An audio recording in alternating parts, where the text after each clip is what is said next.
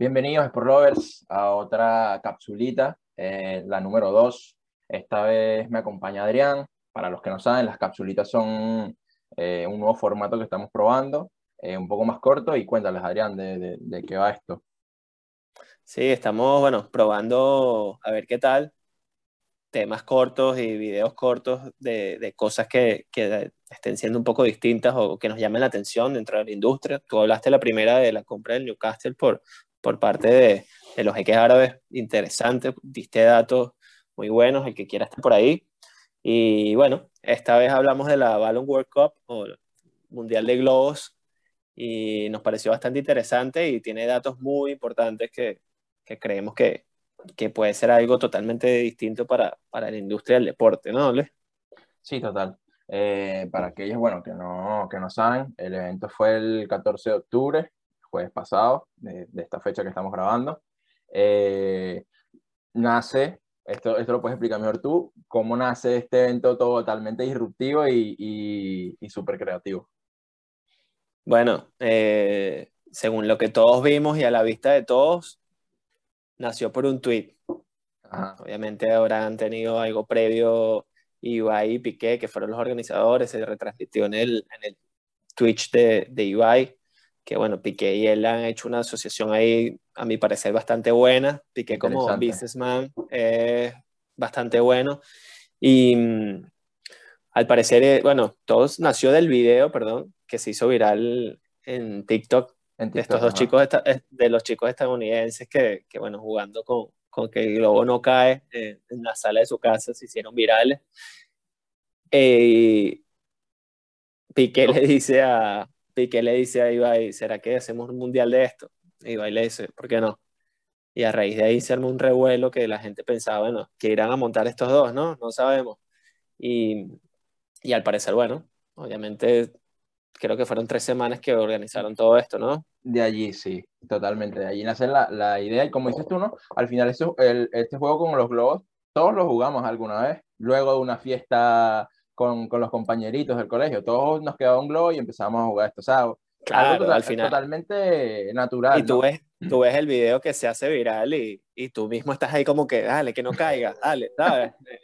Tiene un, algo que, que, te atrapa. Y obviamente, esta, o sea, los dos de esa, o su equipo de trabajo de ese video sacaron, sacaron oro para mí. se montaron un evento con 32 países. Con 32 países. Empezaron a enviar, eh, solicitaron videos, rollo casting, y la gente mandó videos y seleccionaron 32 países, o sea, asegurándose números en Internet muy grandes y visibilidad en muchos sitios, que eso a nivel de organización, patrocinio y todo, pues te va a dar mayor alcance y mayor arraigo, pues. Total, total, para que, o sea, para que se pongan en contexto, básicamente en tres semanas arman este evento con, con 32, 32 integrantes de cada, de cada país que ellos seleccionaron al azar. Crearon las normas, crearon un reglamento, juntaron 11 patrocinadores que se los estaremos comentando en un momento y además em, lograron todo este revuelo en mundo deportivo y entretenimiento. O sea, esto para mí en tiempo, un tiempo récord. nosotros que hemos estado, él en, en, en tours y yo en, en eventos de, en, sí, en eventos de básquet, una copa de básquet, es organizar un evento, eh, es una cuestión de mínimo dos meses, ¿sabes? Ah, sí, eh, depende de la magnitud y aquí hablamos de, bueno, hicieron una producción, sí, además, la oportunidad además. increíble, increíble, se montaron, bueno, una, como una pista de palco, los cristales, adentro mobiliario literal, haciendo como si fuese un salón de una casa, haciendo alusión al, al, video que se hizo viral. Y bueno, ya todo el tema de producción, invitados de lujo, obviamente eso le genera mayor alcance en muchas cosas, pero creo que se lo sacaron debajo de la manga todo y funcionó bastante bien. Eh, y pienso que el año que viene volverán a hacerlo sin duda. Volverán. Con más organización, con más tiempo y más preparación. Sí, es cierto que este año, rollo, cuando hicieron un poco los partidos y las competencias, sí había dudas y tal, pero creo que eso era parte del espectáculo. Al final, Sí, total. No se podían tener todo 100% atado y con el tema de las reglas es complicado, si nunca lo antes, nadie lo ha hecho, ¿sabes? Lo ha hecho, total. Pero el, el, espectáculo estuvo ahí y, y, la atracción de la gente, no sé en cuanto a números, si los tienes ahí claro, en tema de alcance. Como, como, tú, como tú comentabas, ¿no? Al final, este, no estamos diciendo que fue un éxito porque queremos decirlo. Aquí les dejamos algunos datos, miren. El evento duró cinco horas. O sea, imagínense cinco horas ahí en Twitch, eh, toda esta gente, ¿no? Las primeras 12 horas de transmisión tuvieron 8 millones de visualizaciones. Luego, eh, durante 24 horas hicieron más de 150 publicaciones en redes sociales. Tuvieron 180 mil menciones con el hashtag Balloon World Cup en Twitter. ¿Ok? Luego, fue TT en España, en varios países latinoamericanos, por 12 horas. Y estuvo varias horas eh, como TT número uno a nivel mundial. Okay. En el y, mundo, imagínate. Y, y, lo que, estas son las cosas, aquí es donde tú dices, wow, la repercusión del evento. El presidente de Perú felicitó al campeón del, de la competición. Luego, los hermanos Arredondo, que fueron los que, los que mencionó Adrián, que este, dieron paso a esta idea con, en TikTok, asistieron al evento. En, en total, en total, eh, durante toda la transmisión dos millones de, de espectadores. Y creo que Adrián, eh, hubo un tweet, no sé, sí, no yo, sé, estaba, tú, lo yo estaba viendo. Yo estuve viendo en el, canal de Ibai porque él colgó todos los partidos. Si alguien no los ha visto, pues puede ir verlo en su canal de YouTube. Uh -huh. Colgó todos los partidos que entre la mayoría, o sea, entre casi todos, que exceptuando la final, tienen un promedio de ciento y pico mil visualizaciones, 150 más o menos. Y la final sí tuvo dos millones, casi, casi dos millones de, de reproducciones, que es lo que él tiene usualmente, si ves su, sus videos en, en, su canal de YouTube, su promedio de vistas son casi dos millones por video. Si los partidos uh -huh. normales no tuvieron mucho, pero al final tuvo ese alcance. Tuvo Entonces, ese alcance. que tuvo repercusión. Ya sí, ya hubo, o sea, ya venía habiendo algunas discrepancias entre medios convencionales, Ibai, el periodismo deportivo español, que hay ahí unas discrepancias, pues con esto mucha gente diría, ah, se inventó un mundial de globos, pero uh -huh. se inventó un mundial de globos y atrayendo, claro, estaban dirigidos claramente a un público objetivo, que haciendo alusión a todo lo que tú hacías con los números, Ajá. o sea, llegaron, llegaron a felicitar al presidente de Perú, de Perú. y la, la cuenta de los Juegos Olímpicos. Ajá. Le retweet, lo reposteó, el COI español, que creo que lo habíamos hablado. El COI español, sí, sí, sí. Y o sea, bueno, eso, eso, eso, o sea, esos, por ejemplo, eh, corredores de MotoGP grabaron videos de que querían participar, jugadores de fútbol al día siguiente haciendo videos de que querían ser parte de la, de la, de la próxima edición. O sea, al final, y bueno, estuve viendo hace poco también que hubieron videos en, en el lado asiático. Claramente no entendía qué decían porque estaba en chino o qué sé yo, pero, pero hubo repercusión también hasta allá, ¿no? Y, claro, y bueno, importante. Eh, o sea, eso simplemente para que se hagan una idea, todos estos números que damos les dio a ellos la posibilidad de, de, tener los patrocinadores, entre los patrocinadores Portaventura, que bueno, los que no conozcan es un parque de atracciones que está aquí en, en España, tuvieron a Yoigo, que, que se encarga de telecomunicaciones, Mentos, que lo conocemos todos, Oreo, Doritos, eh, hicieron, una, hicieron cosas increíbles, por ejemplo, Take Home, que fue el, los que los, les dio la, el mobiliario que, como dijo Adrián, replicaba lo que era la sala, eso fue, o sea, eso es eh, sí, había... retorno, retorno directo de, de, marca, ¿entiendes?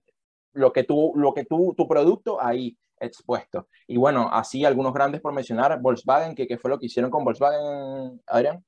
Volkswagen les dio un carro 100% eléctrico en el que llegó Ibai y tres compañeros de él, no me recuerdo quiénes eran, entraron Ajá. en el coche, luego lo dejaron ahí, siguió todo el evento y en la final metieron el, el, el coche dentro de la, de la, de, la, sala, del salón. Ajá. Entonces, claro, jugaron la final con el coche en medio. Y, o sea, fue, ha sido una de las cosas que más repercusión ha tenido porque era como un, un obstáculo ahí distinto y, o sea, lo mejor es que lo vayan a ver, porque en la final estuvo increíble. Claro. Adrián y yo lo, lo, empezamos a ver y estuvimos discutiendo que si cayó, que si no era, que si la regla, que si esto. O sea, la verdad. O sea, te engancha, al final, al final, sí. al final te engancha, te engancha, y, como lo decíamos. Y para agregar, eh, dos grandes, ¿no? Sony y Amazon en el evento. Entonces, ¿esto a qué corresponde? A lo que nos decía Adrián anteriormente un poquito de, de, capturar nuevas audiencias. Entonces, si quieres ahí, tú explica tu, tu posición en ese sentido. Sí, yo, yo, yo pienso que claramente con, con Ibai, el mundo streaming, lo que más hay ahí es gente joven. Sí es cierto que hay mucha gente quizás más adulta que, que está yendo a, a ver, a, ver padres que van a ver qué están viendo sus hijos y conocen y se intentan empapar un poco y van abriéndose esa mentalidad, pero las nuevas generaciones, tú ves a un niño de ahora de 5 o 6 años y lo que están viendo son youtubers, streaming, juegos y, y, creo que ahí apuntan, ¿no? A ese público joven, que en algún momento demandó, por ejemplo, Florentino Pérez en la entrevista que, que, hizo hace unos meses con el tema de Superliga. El público no lo ve gente joven, no, no, no siguen mucho, hay que hacer algo para ellos. Ellos aquí nos replicaron un modelo totalmente clásico, por así decirlo, Total, con un mundial formato eliminatorias de algo que no se había hecho nunca, simplemente un globo. Entonces, pienso que apuntan ahí un poco a, toda esa parte de, público más joven y... No, de nuevas generaciones, la verdad, o sea... Sí, lo que, viene. Lo que viene que hay, hay, hay, un mix de, de, la gente que estará, que le interese este tipo de streaming, los videojuegos. O sea, hay gente de todos lados, pero el, claramente que las tendencias marcan que esto es nueva generación. Totalmente, totalmente. Y las marcas lo saben, eh, Piqué, Piqué e Ibai lo saben. Ahí está el público objetivo, está ahí, el que tienes que captar. ¿Y cómo lo captas? Con entretenimiento, con eventos disruptivos. Esta, esta, o sea, en mi opinión, este tipo de eventos le va a abrir las puertas a muchas otras cosas que se te presenta a ti una idea totalmente distinta y le llegas a una marca con una propuesta, mira, pienso que esto va a funcionar, las marcas van a estar mucho más abiertas. Abiertas, sí, total. claro, esto va a dar pie a la, a la creatividad que puede tener mucha gente. Y pienso que, que es importante para todos los aspectos, tanto para marcas como para clubes, empresas, el sector del deporte que tanto están demandando esta, esta falta de gente joven en, en las visualizaciones de partidos, por ejemplo.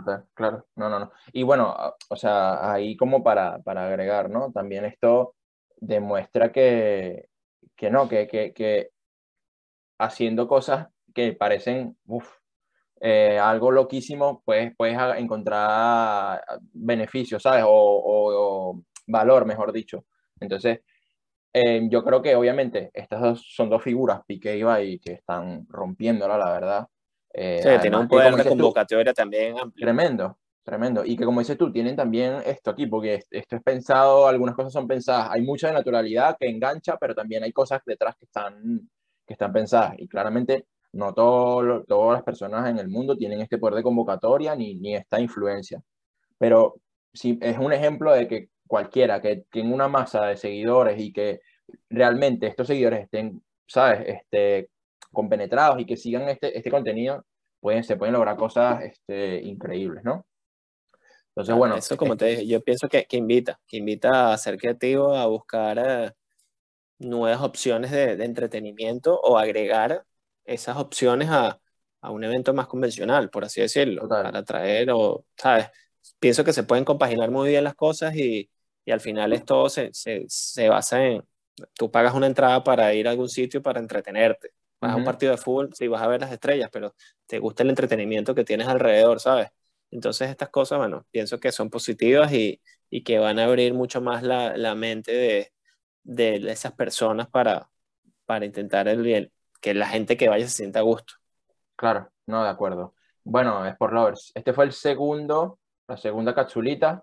Esperemos que les haya gustado. Recuerden que tenemos más capsulitas, otras entrevistas con otros invitados. Entrevistas muy buenas, la inteligencia artificial, psicología en el deporte, tours deportivos, están bastante buenos, parecen a verlas y, y bueno. Y atentos también, atentos también a, los que, a lo que nos viene, lo de los feedbacks súper positivos, nos han ayudado un montón.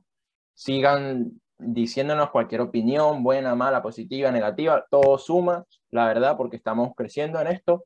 Y bueno, la invitación como siempre a que nos sigan aquí por YouTube o por Spotify, donde nos estés escuchando. Eh, así que nada, les mandamos un gran abrazo y muchas gracias.